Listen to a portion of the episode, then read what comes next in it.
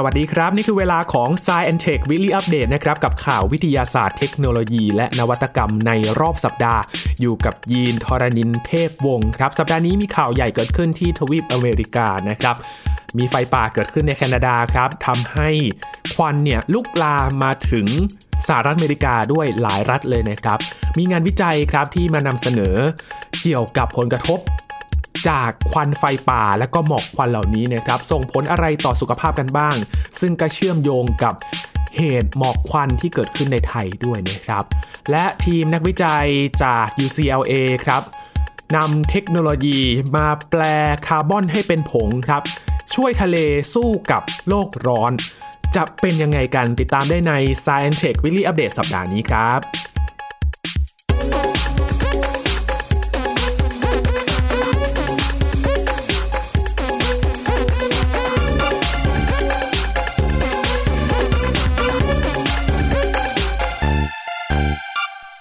ข่าวนี้เกิดขึ้นเมื่อช่วงกลางสัปดาห์นะครับในวันพุธที่ 7 มิถุนายนที่ผ่านมานี่เองในปี 2023 มีข่าวใหญ่เกิดขึ้นครับ พบว่าท้องฟ้าในหลายเมืองที่ทวีปอเมริกานะครับ มีสภาพที่มองเห็นทัศนวิสัยที่ไม่ค่อยดีเท่าไหร่ครับ เพราะว่ามันถูกปกคลุมไปด้วยหมอกควันครับ มาจากไฟป่าที่แคนาดานะครับ ลุกลามมา ลงใต้มาที่สหรัฐอเมริกาทำให้หลายพื้นที่ก็ต้องเจอกับหมอกควันนะครับทำให้การใช้ชีวิตก็ลำบากมากขึ้น หลายพื้นที่สั่งให้ประชาชนระมัดระวังเรื่องของสุขภาพ แนะนำว่าอย่าทำกิจกรรมกลางแจ้งนะครับ มาย้อนดูกันครับว่าเกิดอะไรขึ้นบ้างนะครับ เพราะว่าควันไฟจากป่าที่ลุกลามในทางภาคตะวันออกของแคนาดานะครับ หลายร้อยไร่เลย ลอยมาปกคลุมทางตะวันออกเฉียงเหนือของสหรัฐอเมริกาด้วย ปรากฏว่าเจ้าหน้าที่สาธารณสุขใน 15 รัฐของสหรัฐอเมริกาครับ ตั้งแต่รัฐเวอร์มอนต์ไปจนถึงเซาท์แคโรไลนาทางภาคตะวันออกนะครับ ไปจนถึงรัฐแคนซัสแล้วก็โอไฮโอแถบกลางประเทศ ประกาศเตือนภัยด้านสุขภาพครับที่เกิดจากควันพิษเหล่านี้ อย่างที่กรุงวอชิงตันเองนะครับ ก็เจอเหมือนกันวอชิงตันดีซีรวมถึงพื้นที่ใกล้เคียง หมอกควันพิษลอยปกคลุมท้องฟ้าจนต้องเตือนภัยเรื่องของคุณภาพอากาศ แนะนำให้ยกเลิกกิจกรรมกลางแจ้งต่างๆ พร้อมให้ประชาชนจำกัดเวลาการอยู่นอกบ้านด้วยนะครับ และผู้ที่มีปัญหาเรื่องของระบบทางเดินหายใจก็ควรสวมหน้ากากเวลาออกเดินทางไปข้างนอกด้วยครับ ที่นครนิวยอร์กเองท้องฟ้ากลายเป็นสีเทาเลยนะครับ มีกลิ่นไหม้ด้วย อาคารต่างๆ ที่เราเคยเห็นเนี่ยมันถูกกลืนหายไปกับหมอกควันแล้วครับ หลายพื้นที่ก็เห็นดวงอาทิตย์เป็นจุดสีส้มๆ เท่านั้นนะครับ บางพื้นที่ก็เป็นท้องฟ้าสีส้มด้วย จากไฟป่านั่นเองนะครับ ปรากฏว่าฤดูไฟป่าในแคนาดาปีนี้มันเกิดขึ้นเร็วกว่าปกติครับ แล้วก็มีความรุนแรงมากกว่าครั้งที่ผ่านๆมาด้วย เนื่องจากว่าสภาพอากาศที่มันอบอุ่น แล้วก็แห้งแล้งด้วยนะครับ นักวิเคราะห์ก็คาดว่าปีนี้เนี่ยอาจจะเป็นปีที่แคนาดา มีปัญหาไฟป่ารุนแรงที่สุดปีหนึ่งเลยนะครับ เจ้าหน้าที่แคนาดาก็ประกาศเตือนภัยคุณภาพอากาศเช่นเดียวกันนะครับที่นครโทรอนโต และก็กรุงออตตาวาครับ ดัชนีคุณภาพอากาศระบุว่ามีความเสี่ยงสูงต่อสุขภาพ เวลานี้กำลังเกิดไฟป่าหลายจุดเลยนะครับ ในเกือบ 10มณฑลแล้วก็เขตการปกครองในแคนาดา โดยมณฑลคุยเบกเนี่ยได้รับผลกระทบจากวิกฤตไฟป่าครั้งนี้มากที่สุดครับ เจ้าหน้าที่ระบุว่าไฟป่าส่วนใหญ่ก็เกิดจากฟ้าผ่านะครับ ด้วยความแล้งแล้วก็แห้ง ก็เอื้อต่อการทำให้ไฟป่าลุกลามไปวงกว้างเหมือนกัน ปกติแล้วเนี่ยไฟป่ามันจะเกิดขึ้นทางตะวันตกของแคนาดาเป็นส่วนใหญ่นะครับ แต่ปีนี้ภาคตะวันออกเอง ทั้งมณฑลคุยเบกแล้วก็มณฑลโนวัสโคเซียเนี่ยก็เผชิญไฟป่าครั้งรุนแรงที่สุดครั้งหนึ่ง เช่นเดียวกันต้องบันทึกไว้เลย จนรัฐบาลกลางแคนาดาก็ต้องส่งเจ้าหน้าที่ทหารเข้าไปในพื้นที่นะครับช่วยจัดการในเรื่องของภาวะฉุกเฉิน คาดว่ามีประชาชนจะต้องอพยพหนีไฟป่าแล้วอย่างน้อย 1 2 0 0 0 0 คนด้วยกันครับ จากหมอกควันไฟป่าในแคนาดาเนี่ยมันประกอบไปด้วยแก๊สอันตรายและก็ฝุ่นละอองที่ส่งผลร้ายแรงต่อสุขภาพได้นะครับสำนักข่าวรอยเตอร์ครับ รวบรวมข้อมูลเกี่ยวกับความเสี่ยงของควันไฟป่าที่ทำให้พื้นที่ต่างๆ ในสหรัฐรวมถึงนครนิวยอร์กเองเนี่ยกลายเป็นเมืองที่มีคุณภาพอากาศแย่ที่สุดในโลกช่วงไม่กี่วันมานี้นะครับและน่าจะเป็นบทเรียนหนึ่งที่เกิดขึ้นกับประเทศไทยด้วย เพิ่งผ่านพ้นไปนะครับฤดูการหมอกควันนะครับ ถ้ามันกลับมาอีกก็มาเตือนกันอีกครับว่ามันจะส่งผลกระทบอะไรต่อสุขภาพของคนเราบ้างครับ ควันไฟป่ามีพิษมากกว่ามลพิษทางอากาศโดยทั่วไปเลยนะครับ ที่มันจะอยู่ในอากาศได้นานหลายสัปดาห์ และสามารถพัดไปไกลหลายร้อยกิโลเมตรด้วย ไม่เพียงจะเผาไหม้ต้นไม้เท่านั้นนะครับ มันทำลายอาคารบ้านเรือนสิ่งก่อสร้างต่างๆ ยานพาหนะรถยนต์ สิ่งของที่อยู่ภายใน ควันไฟป่าจึงประกอบไปด้วยทั้งอนุภาคชีวภาพ และก็อนุภาคของสารเคมีอย่างเช่น เหล็ก พลาสติก แล้วก็สารสังเคราะห์อื่น ๆ ด้วยครับ การทดลองในห้องปฏิบัติการก็พบว่าควันไฟป่าทำให้เกิดอาการอักเสบ แล้วก็ทำให้เนื้อเยื่อเสียหายได้มากกว่า มลภาวะทางอากาศในปริมาณเท่ากันครับตามข้อมูลของ Kent Pinkerton ครับผู้อำนวยการร่วมของศูนย์ Center for Health and the Environment มหาวิทยาลัยแคลิฟอร์เนียเดวิสครับ ผลการศึกษาในมนุษย์ชี้ว่า ควันไฟป่ามีส่วนเกี่ยวข้องกับอัตราการเกิดโรคกล้ามเนื้อหัวใจขาดเลือดเฉียบพลัน โรคหลอดเลือดสมอง แล้วก็ภาวะหัวใจหยุดเต้นเฉียบพลันด้วย และยังทำให้มีผู้ป่วยเข้าห้องฉุกเฉิน จากภาวะในระบบทางเดินหายใจมากขึ้น และทำให้ภูมิคุ้มกันอ่อนแอลงด้วยนะครับ ควันไฟป่ายังมีส่วนต่อการระคายเคืองทั้งตาแล้วก็ปัญหาผิวหนังด้วยครับ ถ้าไปดูตัวอย่าง ของผลกระทบจากควันไฟป่าครับ มันมีผลกระทบที่ตกค้างได้นานหลายปีเหมือนกันนะครับ ดูจากเหตุเพลิงไหม้ในเหมืองถ่านหินฮาเซวูดในออสเตรเลียเมื่อปี 2014 ครับ ผู้คนในบริเวณนั้นเนี่ยก็ยังคงมีอัตราเกิดโรคหัวใจสูงขึ้นหลังจากนั้น 2 ปีครึ่งด้วยกันนะครับ แล้วก็เป็นโรคเกี่ยวกับทางเดินหายใจต่อไปอีก 5 ปีด้วยกันตามผลการศึกษา นอกจากนี้ควันไฟป่ายังส่งผลต่อ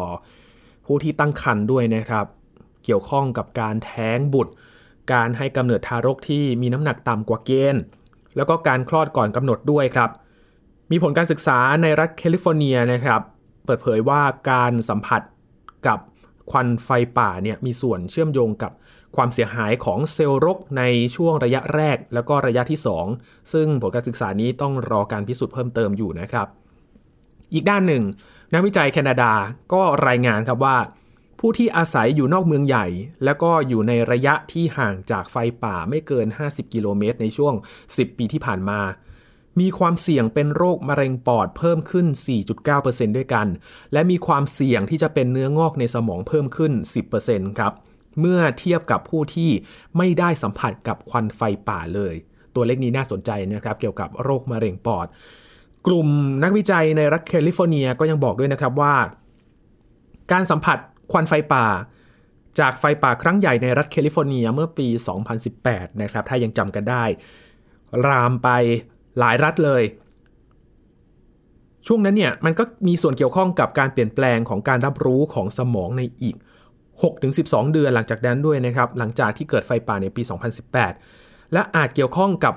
ความเครียดแล้วก็อาการบอบช้ำทางจิตใจด้วยครับ มีข้อมูลอีกชุดหนึ่งนะครับ เกี่ยวกับรัฐแคลิฟอร์เนียเนี่ยแหละยังระบุด้วยครับว่า ผู้ที่สัมผัสถูกควันไฟป่ามีแนวโน้มติดเชื้อราเพิ่มขึ้น ในช่วงหลายเดือนหลังจากการสัมผัสควันเรียบร้อยแล้วเนี่ยครับ ซึ่งก็คาดว่าอาจจะเป็นสปอร์เชื้อราที่ลอยมาจากควันไฟก็ได้ แล้วก็สูดดมเข้าไปนะครับ เข้าสู่ระบบทางเดินหายใจ แล้วก็ติดเชื้อรากันไป ยังมีอะไรบ้างที่เรายังไม่รู้เกี่ยวกับควันไฟป่านะครับ เหตุไฟป่าที่เกิดขึ้นบ่อยครั้งเนี่ยอาจเป็นเพราะการเปลี่ยนแปลงของสภาพภูมิอากาศครับ ก็อาจทำให้ผู้คนจะต้องเจอเหตุการณ์แบบนี้เนี่ยบ่อยครั้งขึ้นนะครับ แต่ก็ยังไม่แน่ชัดนะครับว่าผลกระทบต่อสุขภาพจากการสัมผัสควันไฟป่าติดต่อกัน หลายครั้งเนี่ยมันจะมีผลกระทบอะไรเพิ่มเติมหรือเปล่า เนื่องจากต้องมาคำนวณกันครับว่า ผู้คนจะต้องเผชิญกับควันไฟป่าอีกกี่ครั้งกันแน่ แต่ละครั้งมันจะเกิดนานเท่าไหร่ จะต้องดูปัจจัยเหล่านี้เพิ่มด้วย และควันไฟป่าที่มันเกิดขึ้นเนี่ยมันมีสารเคมีอะไรบ้างที่มันจะส่งผลกระทบต่อสุขภาพนะครับ ตอนนี้มีการวิจัยในปัจจุบันครับกำลังศึกษาผลกระทบในระยะยาว ของละอองควันต่อแหล่งน้ำแล้วก็แหล่งเกษตรกรรมด้วย อาหารของปศุสัตว์ รวมถึงผลกระทบระยะยาวของควันไฟป่า ในเขตตัวเมือง ผลกระทบต่อการพัฒนาของระบบประสาท แล้วก็ทางเดินหายใจของทารกในครรภ์รวมทั้งตอนนี้ก็มีการศึกษาครับว่า ควันไฟป่าทำให้ผลกระทบจากอากาศร้อนรุนแรงขึ้นหรือไม่ ก่อนหน้านี้ก็มีคำเตือนจากนักวิจัยนะครับว่า สารอาหารที่มาจากควันไฟป่าเนี่ยอาจทำให้สาหร่ายจำนวนมากเติบโตในแหล่งน้ำและส่งผลต่อแหล่งน้ำดื่มธรรมชาติ และระบบนิเวศของทะเลสาบได้ แหล่งน้ำจืดก็ยิ่งมีน้อยอยู่แล้ว ถ้ามีสิ่งเหล่านี้มาปะปนกันอีกเนี่ยก็จะทำให้เรามีน้ำบริโภคที่สะอาดเนี่ยน้อยลงทุกทีเหมือนกันนะครับ และมีการแนะนำครับวิธีลดความเสี่ยง จากควันไฟป่า ผู้เชี่ยวชาญระบุว่า การรับมือกับควันไฟป่าที่ดีที่สุดก็คือการลดการทำกิจกรรมกลางแจ้งครับ อยู่แต่ภายในอาคารดีที่สุด โดยเฉพาะการเล่นกีฬาและก็ออกกำลังกายหนักๆนะครับ และสวมหน้ากาก N95 ด้วยสำนักงานปกป้องสิ่งแวดล้อมสหรัฐได้ เผยแพร่หลักสูตรออนไลน์ครับให้ความรู้เกี่ยวกับการลดการสัมผัสควันไฟป่า ทั้งในพื้นที่กลางแจ้งและในอาคารด้วยนะครับ ก็สามารถไปติดตามกันได้ คุณดักบรักครับ เป็นหัวหน้าภาควิชาวิทยาศาสตร์ สาธารณสุข วิทยาลัยการแพทย์ มหาวิทยาลัยคอนเนตทิคัตครับ บอกว่าควันไฟป่าเนี่ยอาจเป็นภัยถึงชีวิตได้นะครับ และผู้คนก็ควรลดการสัมผัสควันไฟป่า โดยเฉพาะกลุ่มเสี่ยง อย่างเช่น ผู้สูงอายุเด็กเล็กนะครับ หรือว่าผู้ที่เป็นโรคเกี่ยวกับทางเดินหายใจอยู่แล้ว แนะนำว่าควรหลีกเลี่ยงอย่างยิ่งเลยนะครับ และเรื่องนี้เนี่ยไปไปมาแม้จะเกิดที่แคนาดากับสหรัฐตอนนี้ มันก็ไม่ใกล้ไม่ไกลตัวเราเท่าไหร่นะครับ เพราะว่าประเทศไทยเองก็เผชิญกับควันไฟป่า หรือว่าหมอกควันต่างๆเนี่ย รู้สึกว่าจะถี่ขึ้นแล้วก็นานขึ้นด้วยนะครับ ข้อมูลเหล่านี้ก็น่าจะเป็นประโยชน์สำหรับคุณผู้ฟังที่โดยเฉพาะอยู่ในพื้นที่เสี่ยงทั้งภาคเหนือภาคกลางนะครับ ที่เราจะเจอกันบ่อยๆ ในช่วงนี้เผื่อๆตอนนี้เนี่ยภาคอีสานก็เผชิญกับควัน แล้วก็มลพิษทางอากาศที่รุนแรงมากขึ้นเหมือนกันนะครับ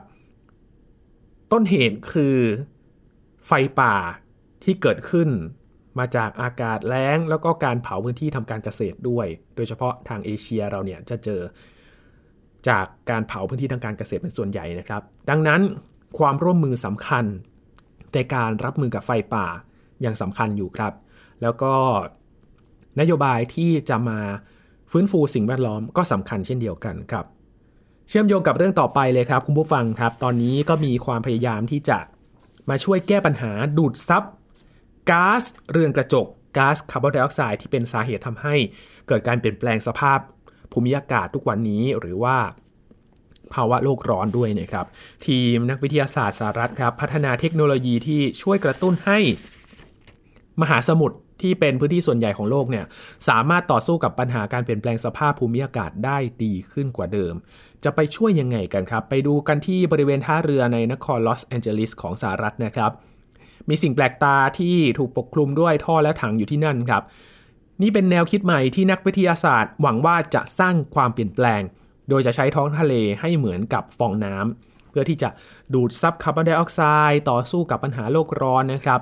นักวิทยาศาสตร์จากมหาวิทยาลัยแคลิฟอร์เนีย วิทยาเขตลอสแอนเจลิสหรือว่า UCLA ครับใช้เวลา 2 ปีอยู่กับโครงการนี้ด้วยกัน นั่นก็คือโครงการ Sea Change โครงการที่ต้องการทำให้ท้องทะเลเพิ่มปริมาณการดูดซับคาร์บอนไดออกไซด์หนึ่งในก๊าซเรือนกระจกที่สำคัญมากเลย คุณกอรัฟแซนครับเป็นผู้อำนวยการสถาบันเพื่อการจัดการคาร์บอน ICM ของมหาวิทยาลัย UCLA นะครับ เล่าว่าเป้าหมายในการให้มหาสมุทรเป็นฟองน้ำขนาดใหญ่ครับ มหาสมุทรเนี่ยครอบคลุมพื้นที่ 3 ใน 4 ของโลกเลยนะครับ ถือว่าเป็นอ่างกักเก็บคาร์บอนหลักของโลกอยู่แล้ว ซึ่งเป็นส่วนสำคัญในการลดโลกร้อนครับก๊าซคาร์บอนไดออกไซด์ถูกดูดซับไปอยู่ในทะเล 25%ด้วยกัน รวมถึงมีบทบาทในการดูดซับ 90%ของภาวะโลกร้อนที่เกิดขึ้นในช่วงไม่กี่ทศวรรษที่ผ่านมา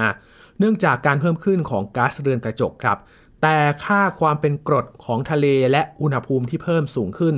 มันได้ไปลดประสิทธิภาพของมันครับในการดูดซับก๊าซคาร์บอนไดออกไซด์ลง ทีมนักวิจัยจาก UCLA ก็เลยต้องการที่จะ upskill เพิ่มความสามารถ ในการใช้กระบวนการเคมีไฟฟ้ามาช่วยครับเพื่อกำจัดก๊าซคาร์บอนไดออกไซด์จากทะเลที่มีอยู่ก่อนหน้านี้แล้วในปริมาณมหาศาลเนี่ยเหมือนกับการบิดน้ำออกจากฟองน้ำเลยครับ บิดน้ำมันออกมาเพื่อที่จะฟื้นฟูความสามารถ ฟื้นฟูศักยภาพของมันในการดูดซับคุณกราฟแซนให้สัมภาษณ์กับสำนักข่าว AFP ว่า ถ้าสามารถนำก๊าซคาร์บอนไดออกไซด์ออกจากทะเลได้นะครับ ก็หมายความว่าเรากำลังฟื้นฟูความสามารถในการดูดซับของมัน เพื่อที่จะดูดซับคาร์บอนไดออกไซด์จากชั้นบรรยากาศได้มากขึ้น เหมือนเป็นการทำกายภาพให้กับท้องทะเลเลยนะครับ ตอนนี้ทีมวิศวกรเขาสร้างโรงงานขนาดย่อมขึ้นมาครับ อยู่บนเรือที่มีความยาว 30 เมตร ลอยอยู่ในทะเลแล้วก็สามารถสูบน้ำทะเลเข้าไป โดยใช้กระแสไฟฟ้า กระตุ้นกระบวนการกำจัดก๊าซคาร์บอนไดออกไซด์ในทะเลครับ ปฏิกิริยาเคมีที่เกิดขึ้นจากการแยกน้ำด้วยไฟฟ้า หรือว่า electrolysis นี้นะครับ มันจะไปเปลี่ยนก๊าซคาร์บอนไดออกไซด์ที่ละลายอยู่ในน้ำทะเล ให้กลายเป็นผงสีขาว ซึ่ง มีสารประกอบแคลเซียมคาร์บอเนตครับ ที่พบได้ในชอล์กที่เอาไว้เขียนกระดาน หินปูน แล้วก็เปลือกหอยนางรม หรือว่าหอยแมลงภู่ก็ตามครับผงนี้มันสามารถทิ้งกลับคืนสู่ทะเลได้ในภาวะของแข็งนะครับ ที่มันจะกักเก็บก๊าซคาร์บอนไดออกไซด์ได้ไว้อย่างยั่งยืน แล้วก็ยาวนานหลายหมื่นปีเลยครับ ส่วนน้ำที่สูบมาก็กลับคืนสู่ท้องทะเลเช่นเดียวกัน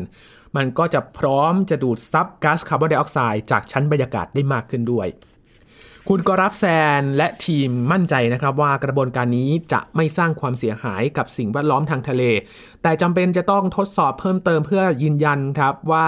วิธีนี้ได้ผลมากน้อยแค่ไหนหนึ่งในผลพลอยได้ของกระบวนการนี้ก็คือการสร้างผลิตภัณฑ์ก๊าซไฮโดรเจนครับ ซึ่งสามารถนำมาใช้เป็นพลังงานสะอาดให้กับรถยนต์ รถบรรทุก แล้วก็เครื่องบินในอนาคตได้ครับ ซึ่งกระบวนการนี้ยังแพงอยู่นะครับ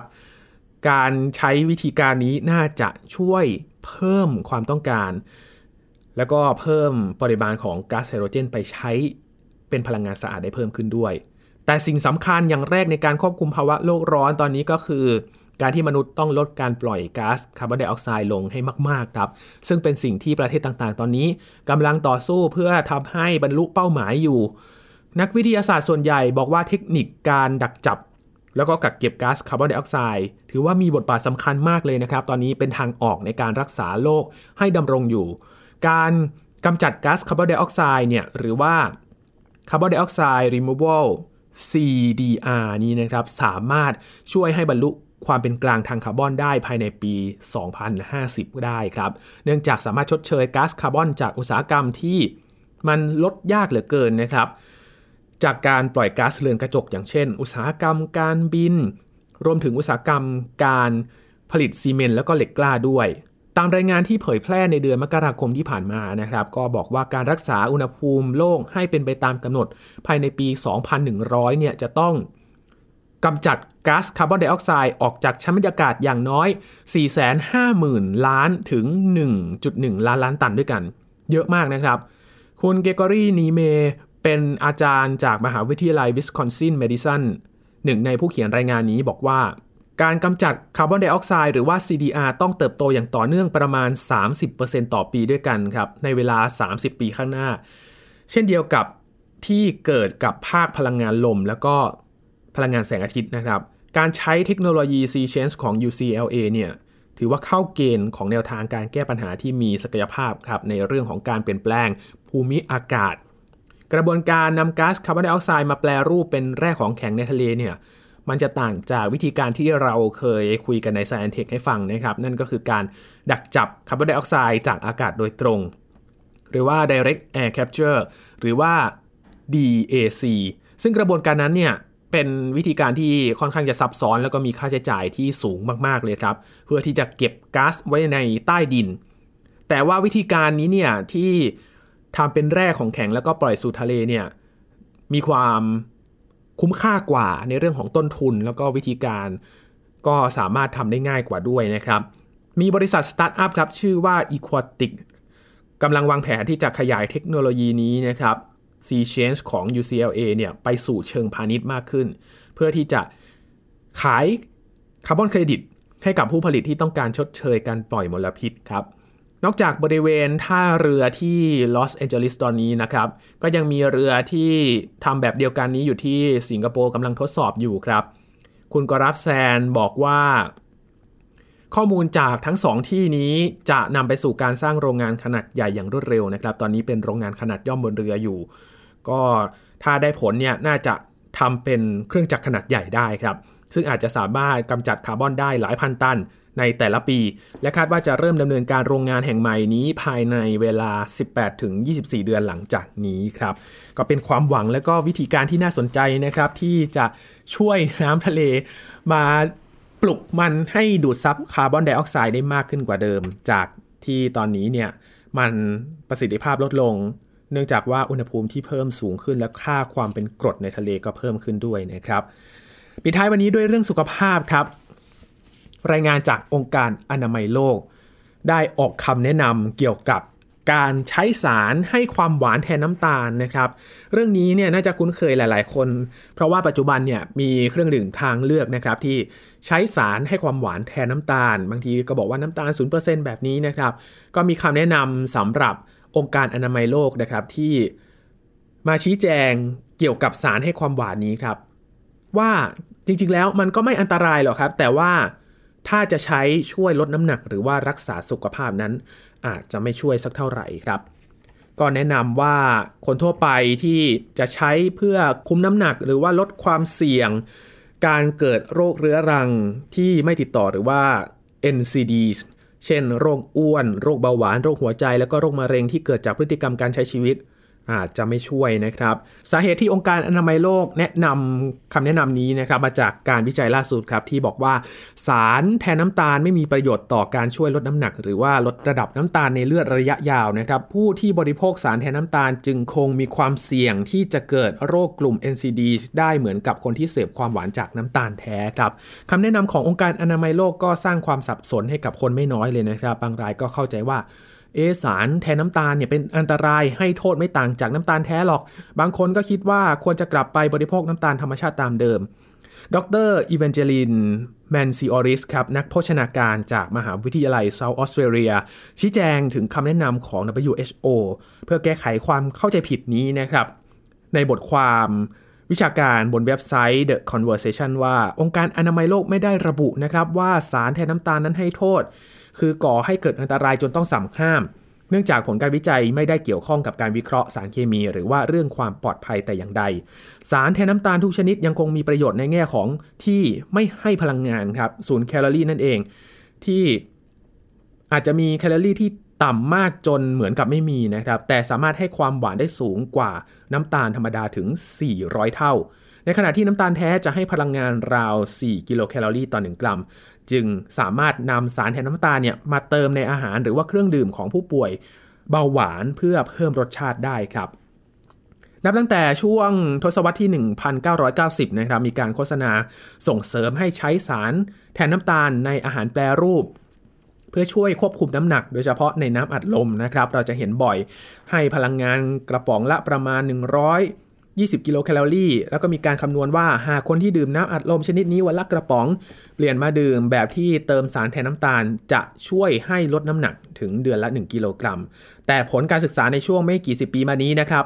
กลับบอกว่าการลดน้ำหนักด้วยสารแทนน้ำตาลเนี่ยไม่ค่อยประสบผลสำเร็จอย่างที่คิดนะครับ ล่าสุดองค์การอนามัยโลกก็ทำการทบทวน งานวิจัยจำนวนมากเลยเกี่ยวกับความสัมพันธ์ ระหว่างการใช้สารแทนน้ำตาลกับความอ้วน การเกิดโรค NCDs และอัตราการเสียชีวิตด้วยครับ ผลปรากฏว่างานวิจัยที่ติดตามศึกษาคนกลุ่มใหญ่เป็นเวลา 13 ปีด้วยกัน พบว่าสารแทนน้ำตาลมีความเกี่ยวข้องกับดัชนีมวลกาย หรือว่า BMI ที่เพิ่มสูงขึ้น และมีแนวโน้มที่จะเกิดโรคอ้วนได้สูงถึง 76%ด้วยกัน นอกจากนี้ผู้ที่บริโภคสารแทนน้ำตาลเป็นประจำ ยังมีความเสี่ยงเป็นโรคเบาหวานเพิ่มขึ้น 34%และมีความเสี่ยงต่อโรคหัวใจ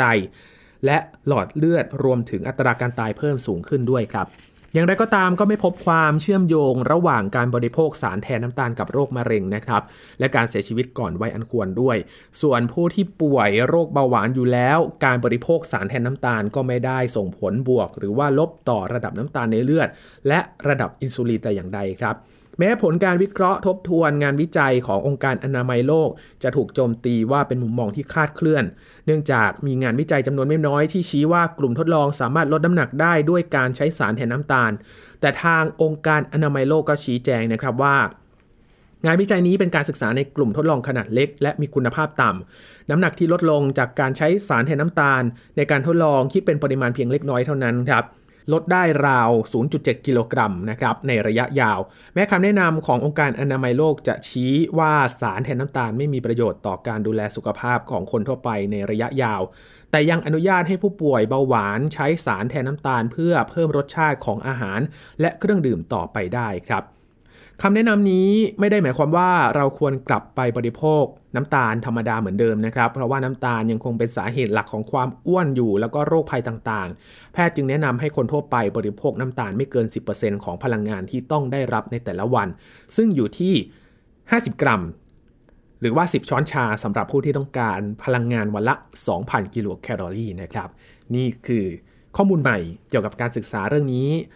ในการใช้สารแทนน้ำตาลนะครับว่ามัน ไม่ได้ส่งผลเกี่ยวกับการลดน้ำหนัก